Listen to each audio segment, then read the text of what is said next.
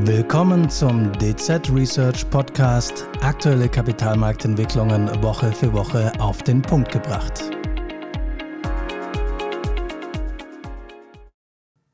Seit Jahresbeginn hat der DAX satte 13 Prozent zugelegt. das liegt vor allem an realisierten Unternehmensgewinnen. Denn die Nachfrage nach den Produkten deutscher Großunternehmen, die bleibt hoch, trotz schwelender Konjunktursorgen. Auch für die Zukunft bleiben wir optimistisch. Unsere neue DAX-Prognose beläuft sich auf 17.500 Punkten. Und auch in den USA erwarten wir für den SP 500 weitere Gewinne bis hin zu neuen Allzeithochs. Über die Gründe für diese neue Prognose und den Ausblick für den Markt spreche ich heute mit unserem Chefaktienstrategen Sven Streipel. Mein Name ist Sonja Martin, Leiterin Research, Devisen und Geldpolitik. Ja, hallo Sven, herzlich willkommen im Studio bei uns. Hallo Sonja, grüß dich. Ist ja heute deine Premiere bei uns, haben wir gerade festgestellt. Wird Zeit, Richtig. dass wir dich endlich mal hier haben.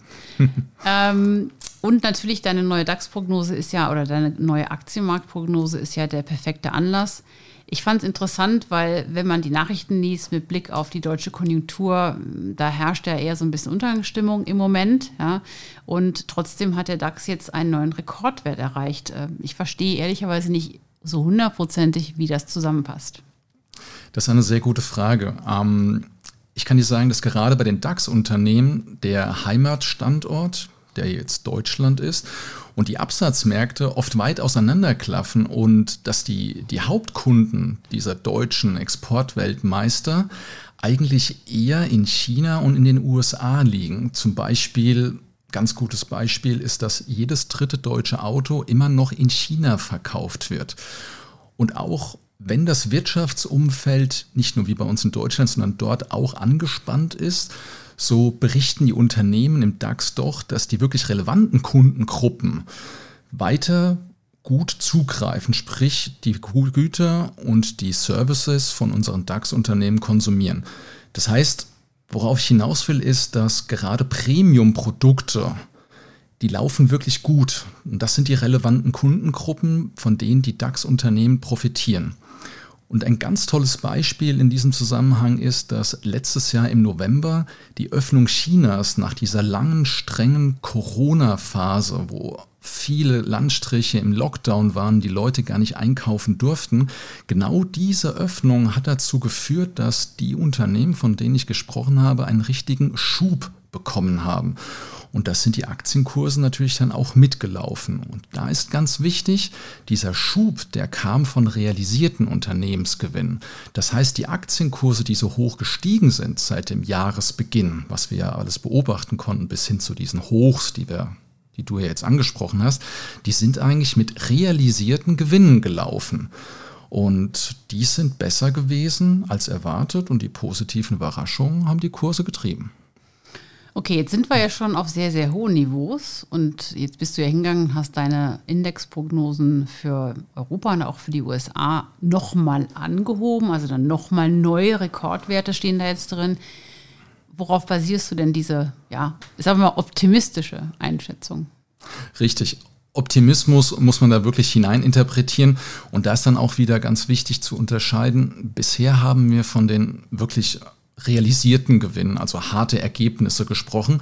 Und ich muss dazu sagen, dass die Erwartungen für die zukünftigen Gewinne und zukünftigen Ergebnisse für diese Unternehmen immer noch unter den Konjunktursorgen leiden. Das heißt, die Erwartungen sind gedämpft und das drückt sich in der sogenannten Aktienbewertung aus, die eben diese Erwartungen widerspiegelt. Da gibt es so einen ganz bekannten Nennwert, der heißt Kurs-Gewinn-Verhältnis, der genau das ausdrückt. Und dieses Kurs-Gewinn-Verhältnis vom DAX ist seit Jahresbeginn nicht gestiegen. Wir sind da aktuell auf dem Niveau vom Jahresbeginn, obwohl die Kurse stark angelaufen sind.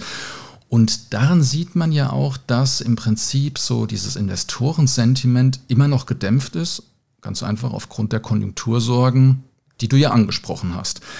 Jetzt ist das aber auch eine niedrige Absprungbasis. Das heißt, wenn Erwartungen gering sind für die Zukunft, dann ist ja wieder Potenzial da für positive Überraschungen. Und die sollten dann kommen, wenn die Konjunktursorgen einmal abklingen. Und aktuell sind die sehr groß. Deswegen wiederum Die Absprungbasis ist gering, positive Überraschungen können folgen, die dann auch wieder die Kurse zum Steigen bringen können. Daher mein Optimismus, der nicht einfach nur ein Bauchgefühl ist, sondern das sind harte Fakten. Okay, äh, welche Branchen sind denn jetzt besonders interessant? Wenn ich jetzt davon rede, dass Konjunkturerwartungen auf den Gewinnerwartungen lasten und dass da positive Überraschungen folgen können, dann profitieren da am meisten die sogenannten Zykliker von. Sprich, das sind die konjunktursensiblen Branchen. Und die sind eben gerade im DAX oder in Europa an sich bei uns sehr stark vertreten. Hervorstechender zum Beispiel die Autobranchen, Luxus, aber auch die Banken. Das sind alles konjunktursensible Branchen, die beim Abschwung eher leiden und bei einem Aufschwung beziehungsweise bei einem erwarteten Aufschwung dann eben überdurchschnittlich profitieren. Jetzt, warum bin ich da aktuell in diesem Stimmungsloch da so optimistisch? Ähm, es ist so, dass gerade Premium-Produkte, Luxusprodukte. Und da müssen wir jetzt auch mal unsere Autohersteller dazu zählen, weil ich sage jetzt mal so Marken wie Porsche, Mercedes etc., die haben zwar auch von rückläufigen Absatzmengen gesprochen, aber die können das mit Preiserhöhungen kompensieren, weil genau die Leute, die das Geld haben, solche Produkte zu kaufen, die sind weniger stark von Konjunktureintrübungen betroffen. Das ist eher so das Massengeschäft, das leidet, dass die, die breite Bevölkerung, das sich ja auch in, der, in den breiten Wirtschaftsdaten Daten widerspiegelt.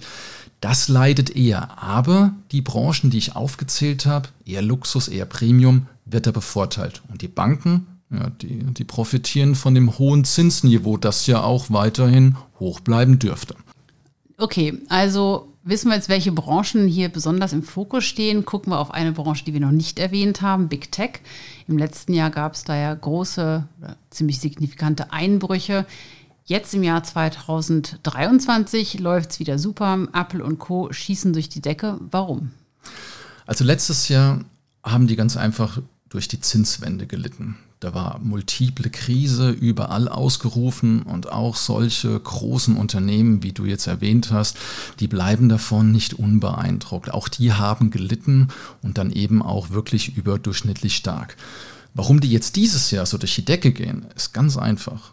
Sie liefern starke Ergebnisse.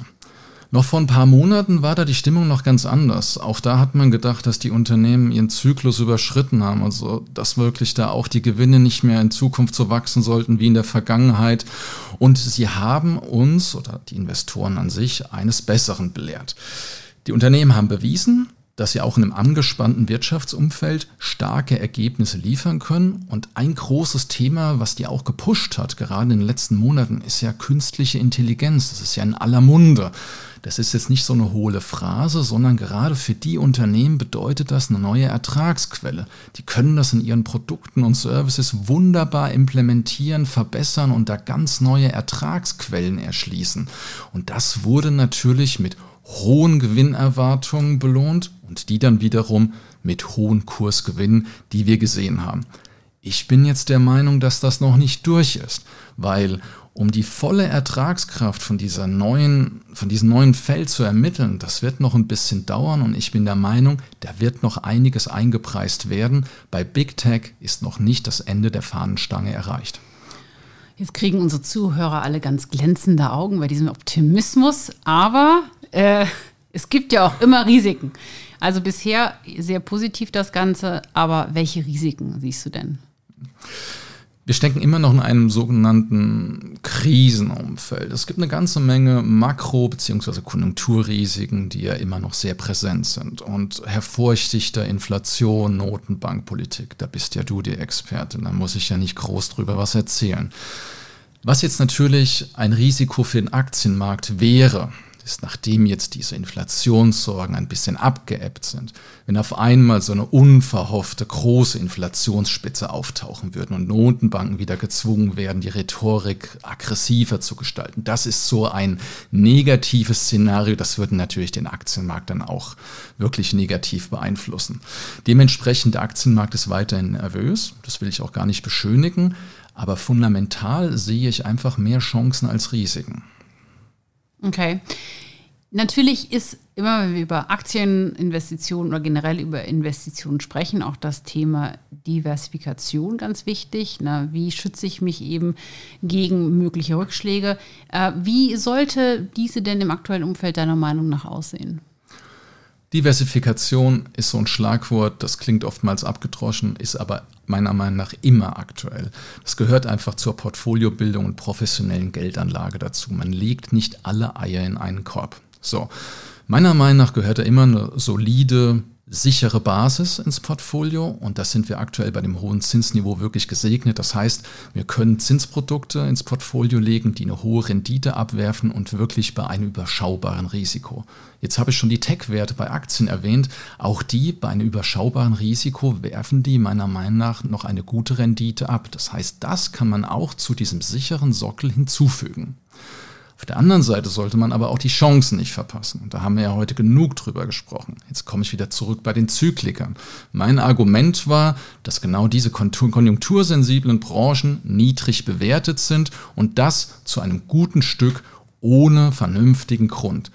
Ich finde, dass man die mit ins Portfolio legen sollte, um eben an dieser Chance, wenn die Konjunktur sich stabilisiert, wirklich teilhaben zu können. Und das dann überdurchschnittlich. Und genau dieser Mix, der macht dann eben eine gute Portfoliobildung aus, sicherer Sockel plus Chancen einbauen und das, wie man das dann zusammenstellt, von den Anteilen her, das ist dann der, ein, der Risikoneigung, der individuellen Risikoneigung der Investoren überlassen. Da soll man sich dann konkret beraten lassen. Ja, vielen Dank, Sven. Ich muss sagen, äh, nachdem ich ja in den letzten Wochen und Monaten häufig hier auch Gäste im Studio hatte, den, äh, bei denen es we wesentlich weniger optimistisch klang, wir haben viel über Krisen gesprochen, war das sehr erfrischend. Vielen Dank für den sehr interessanten Beitrag von dir. Du warst nicht zum letzten Mal hier. Das hoffe ich doch. Ihnen hat dieser Podcast von 15.08. gefallen, dann freuen wir uns natürlich über ein Abo und eine Weiterempfehlung. Unsere rechtlichen Hinweise finden Sie in den Shownotes.